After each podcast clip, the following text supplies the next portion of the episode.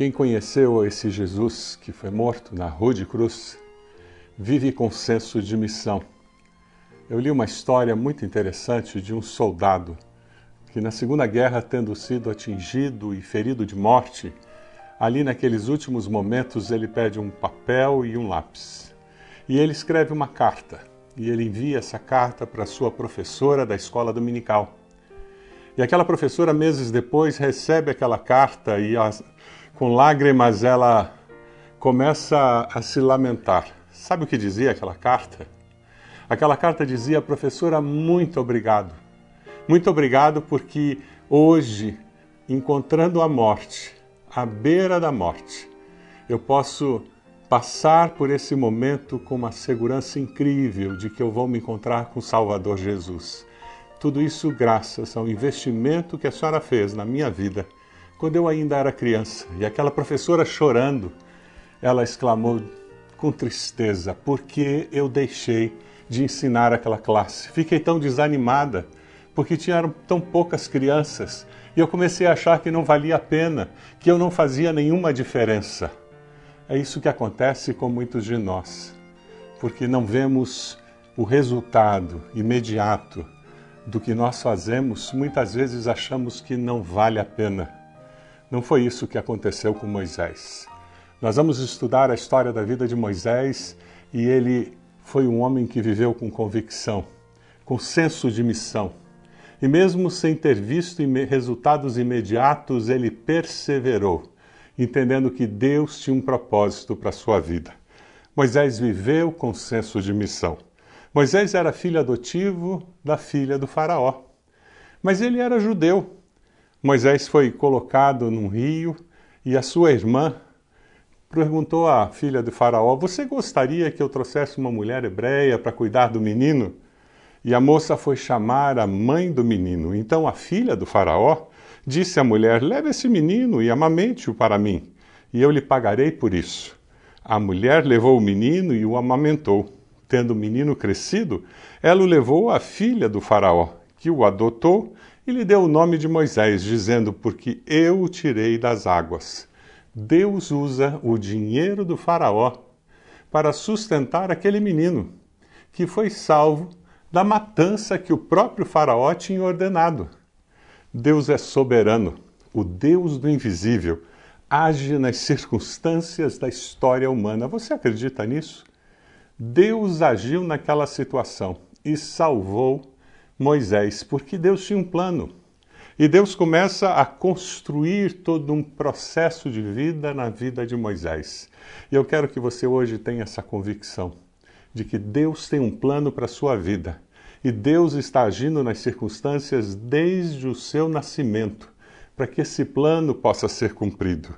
Moisés enfrenta, então, uma crise muito grande. Criado no palácio, como filho da filha do faraó, ele agora encontra todo aquele sofrimento do seu povo. Que dificuldade! O que eu faço? Ele entra em crise, uma crise de identidade. Ele quer libertar o seu povo. Deus usa essa crise de Moisés para que ele possa sair da sua zona de conforto e começar um processo na sua vida incrível, que iria transformar a sua vida, a vida de Moisés, e ia iniciar a libertação do povo de 400 anos de cativeiro. Eu queria ler para você o livro de Hebreus, capítulo 11, versículo 24 a 29. Nós lemos o seguinte relato: pela fé, Moisés, já adulto, recusou ser chamado filho da filha de Faraó, preferindo ser maltratado com o povo de Deus a desfrutar os prazeres do pecado durante algum tempo. Por amor de Cristo, considerou sua desonra uma riqueza maior do que os tesouros do Egito, porque contemplava a sua recompensa. Pela fé, saiu do Egito, não temendo a ira do rei, e perseverou, porque via aquele que é invisível. Vendo o invisível, você vence as provações. Assim como Moisés, vendo o invisível, enfrentando perseguições, ele conseguiu vencer. Ele perde uma vida de regalias, uma vida cheia de conforto, porque ele tinha uma convicção de Deus, tinha um propósito. Ele recusa ser chamado filho da filha de Faraó, porque Deus tinha um propósito na sua vida. Ele via e entendia o projeto de Deus. Ele via o quanto o seu povo sofria. E ele dizia, não é possível ficar indiferente. Não basta que eu não oprima o meu povo. Eu preciso fazer alguma coisa, porque muitos estão oprimindo o meu povo. Êxodo 2, de 11 a 15, nos fala o seguinte. Certo dia, sendo Moisés já adulto, foi ao lugar onde estavam seus irmãos hebreus e descobriu como era pesado o trabalho que realizavam. Viu também um egípcio espancar um dos hebreus. Correu o olhar para todos os lados e, não vendo ninguém, matou o egípcio e o escondeu na areia. No dia seguinte, saiu e viu dois hebreus brigando. Então perguntou ao agressor, por que você está espancando o seu companheiro? O homem respondeu, quem o nomeou líder e juiz sobre nós? Quer matar-me como matou o egípcio? Moisés teve medo e pensou, com certeza, tudo já foi descoberto. Quando o faraó soube disso, procurou matar Moisés. E este fugiu e foi morar na terra de Midian, e ali assentou-se à beira de um poço. Por causa disso, o faraó quer matá-lo.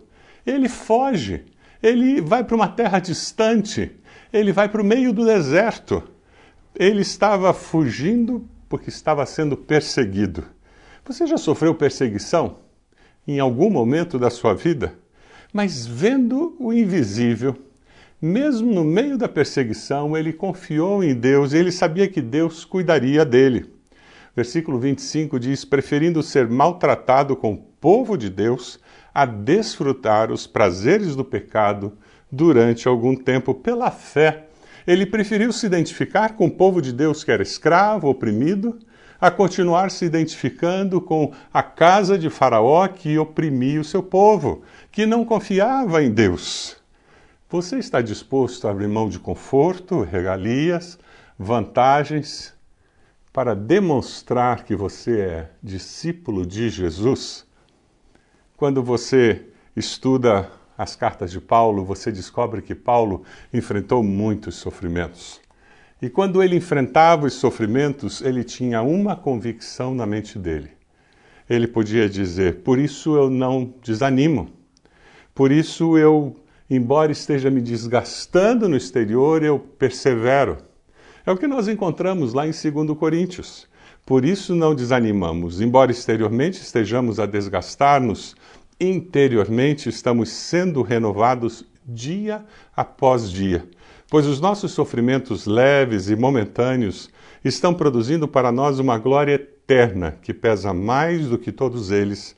Assim, fixamos os olhos não naquilo que se vê, mas no que não se vê, pois o que se vê é transitório, mas o que não se vê é eterno. Você decide hoje fixar os seus olhos naquilo que é eterno, naquilo que não se vê? Você pode estar enfrentando perseguição, você pode estar enfrentando uma provação muito grande na sua vida. A minha palavra para você nesse momento, olhe para Jesus, olhe para o que é eterno. Esse Cristo que foi crucificado por amar você, olhe para Ele, olhe para aquilo que não é visível aos olhos humanos e você encontrará conforto, alento, ânimo para prosseguir. Você está disposto a ver o invisível pela fé? Ah, quando nós vemos o invisível, nós aprendemos a estar contentes em toda e qualquer situação. Lá no versículo 26 do capítulo 11 de Hebreus, nós lemos assim, por amor de Cristo, Moisés considerou a sua desonra uma riqueza maior do que os tesouros do Egito, porque contemplava a sua recompensa. O escritor de Hebreus faz uma ligação entre Cristo e aquele preço que Moisés pagou para abençoar o seu povo. É interessante, porque não tem como você ser discípulo de Jesus sem pagar um preço. Não tem como você ser discípulo de Jesus sem abrir mão de algumas coisas, sem morrer para que Cristo viva em você. É interessante porque ele faz uma comparação ao amor que o discípulo de Jesus tem pelo Mestre com o amor que Moisés tinha por Deus e pelo povo de Deus naquela situação. Que coisa linda! Warren Wiersbe, ele faz uma citação que eu achei muito interessante. Eu queria compartilhar com você. Os prazeres e tesouros do Egito desvaneceram quando ele se viu ajudando a libertar o povo escolhido de Deus. Quando conhecemos a Cristo, não é verdade que as provações nós as vemos com os olhos daquele que vê o invisível? Nós as enfrentamos de uma maneira diferente? Nós vemos o agir de Deus quando nada parece demonstrar que Deus está agindo, porque nós vemos pela fé. Nós vemos mais do que os olhos humanos podem ver. Moisés sabia que as recompensas terrenas eram desprezíveis em comparação com a recompensa final de Deus. É assim que você vive? Sabendo que vale a pena confiar em Deus, vale a pena esperar as bênçãos que vêm de Deus, porque eu vivo para Deus. A perda financeira, que tem sido a experiência de muitos de nós nesse tempo, ela pode ser enfrentada de uma forma diferente, porque nós podemos aprender a ver a vida com outros olhos. O desafio dessa mensagem hoje é que você veja o invisível.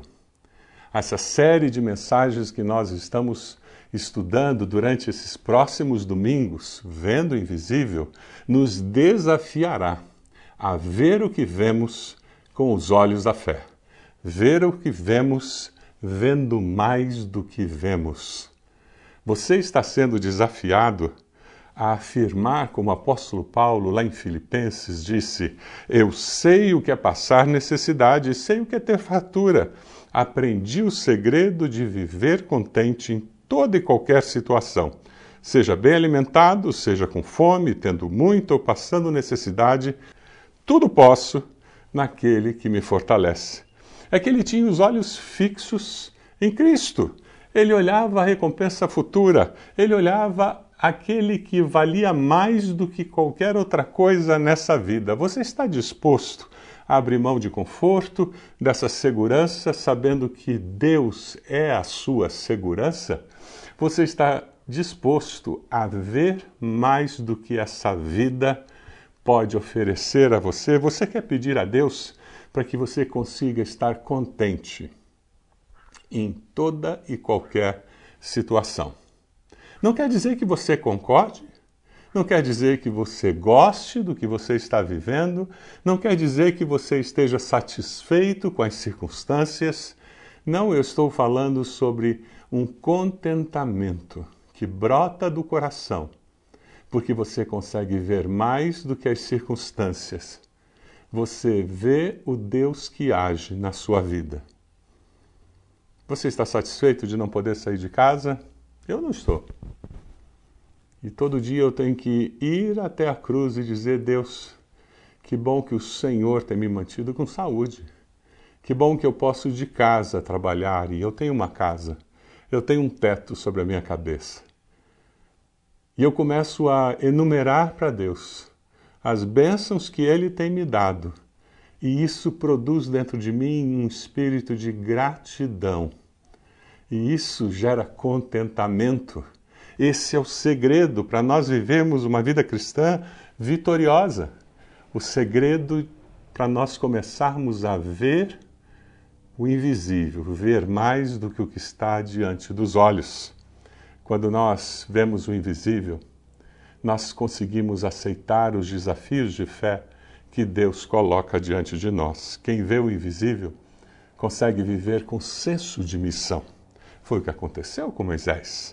No versículo 27, nós lemos: pela fé, ele saiu do Egito, não temendo a ira do rei, e perseverou, porque via aquele que é invisível.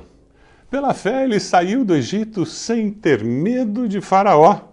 Precisou ter muita coragem, não apenas para deixar de viver no palácio, mas confrontar o Faraó. Correu o risco de ser preso, morto por ele, fazer com que o povo se levantasse e saísse e fosse para o deserto, entendendo que essa era a obra que Deus queria que ele fizesse. Isso demandava muita coragem, assumir a sua identidade com o povo e como líder do povo de Deus. Aquele homem instruído em toda a sabedoria dos egípcios, que havia passado 40 anos fazendo um seminário no deserto. Ele agora volta para ser usado por Deus, para libertar o povo de Deus de 400 anos de escravidão. Isso é senso de missão. Você vive com senso de missão? Para que você vive?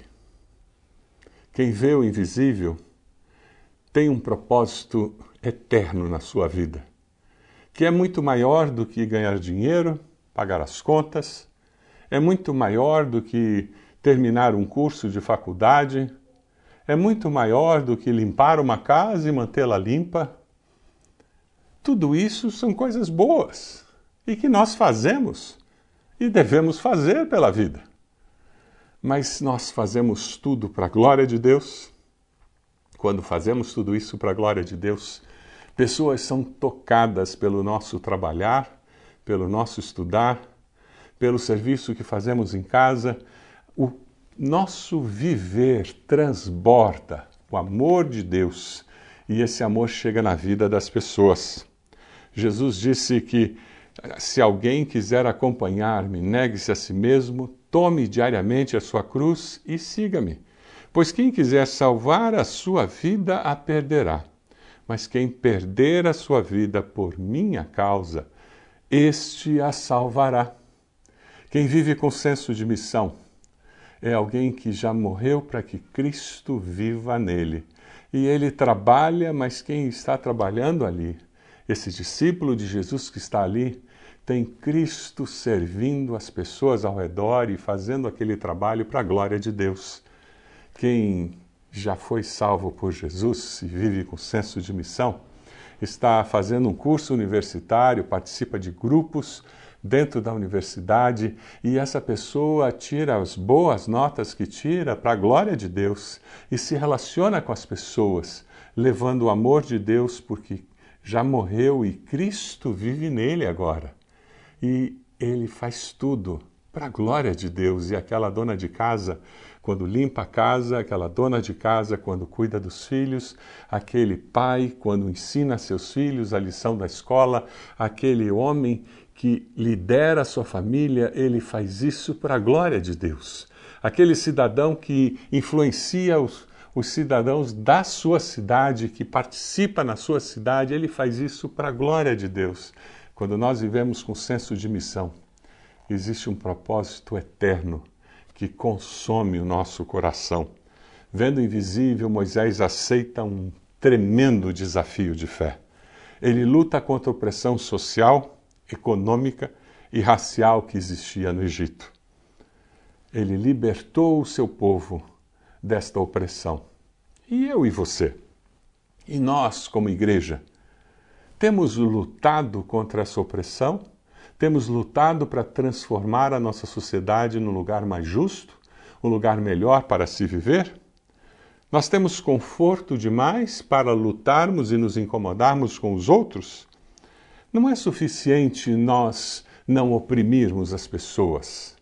Nós precisamos lutar contra aqueles que oprimem os mais fracos na nossa sociedade.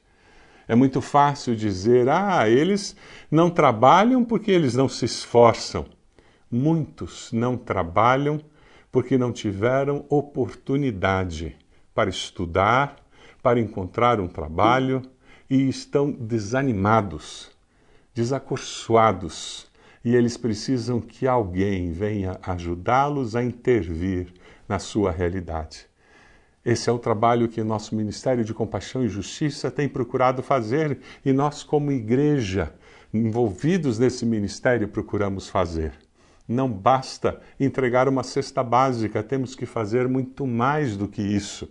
É isso que nós fazemos através do projeto de ensino-aprendizagem, em que nós queremos mudar a história. Queremos incentivar esses jovens a terem um emprego melhor e estudarem, quem sabe até fazer um curso superior e serem talvez o primeiro da família a completarem o ensino médio e entrarem numa universidade. Nós temos que transformar a história da vida das pessoas e das famílias para que a sociedade seja transformada. Quando nós, como empresários, pagamos salários mais justos, como nós, quando funcionários, somos empregados honrados e que cumprem seus deveres indo além do esperado. O que nós estamos fazendo é transformando a nossa sociedade numa sociedade mais justa. Nós estamos vendo o que os olhos humanos não veem, porque nós vemos a glória de Deus sendo manifesta através das nossas ações. Nós estamos vendo a oportunidade que Deus nos dá para transformar a vida ao nosso redor. Moisés libertou o povo da escravidão. Jesus, quando veio, ele trouxe uma mensagem de libertação. E ele disse: "Conhecereis a verdade vos libertará." A palavra do Senhor nos diz que Deus prova o seu amor para conosco, porque Cristo morreu por nós, em nosso favor, quando nós ainda éramos pecadores. Quando você toma uma decisão ao lado de Jesus, o que você está fazendo é reconhecendo que Jesus veio, morreu naquela cruz. Como nós, de uma forma tão clara e tão nítida, celebramos na ceia do Senhor. E aquele corpo que foi moído no Calvário, aquele sangue derramado para perdoar os seus pecados. Agora você reconhece e diz: foi no meu lugar, e eu o declaro Senhor e Salvador. A Bíblia nos diz que aquele que confessa Jesus como Senhor e Salvador e crê no seu coração que Deus o levantou dos mortos será salvo. Você pode fazer uma oração entregando a sua vida a Jesus, aí onde você está, sentado na sua casa, quem sabe com o seu celular ou olhando na sua televisão. Eu não sei como você está participando desse culto, mas eu tenho certeza que o Espírito de Deus está falando ao seu coração. Nesse momento, repita uma oração comigo dizendo: Senhor Jesus, diga isso para Ele. Eu reconheço que sou pecador, pecadora. Eu me arrependo dos meus pecados. Eu peço perdão ao Senhor. Eu reconheço que o Senhor morreu na cruz no meu lugar. E eu confesso o Senhor como meu Senhor e Salvador pessoal. Eu entrego a minha vida ao Senhor. E eu quero viver vendo o invisível a partir desse dia. Você fez essa oração? Está aparecendo aí na tela um número para você entrar em contato. Se você tiver acesso ao chat da nossa transmissão, existe uma sala de Zoom onde nós temos pessoas preparadas para conversar e orar com você, para que esse momento seja um momento muito especial, mas nós queremos conversar com você, nós queremos ter um contato com você para que essa experiência possa se prolongar, ela possa crescer na sua vida, na sua família, para que você seja ainda mais abençoado. Você pode entrar em contato conosco? Faça isso, por gentileza. Vai ser muito bom para você, para que você cresça, para que você conheça ainda mais esse Jesus. Quem sabe você está precisando dar um passo de fé. Você está precisando declarar Jesus como Senhor da sua vida. E a minha palavra para você hoje é: venha ao Senhor. Saia da sua zona de conforto.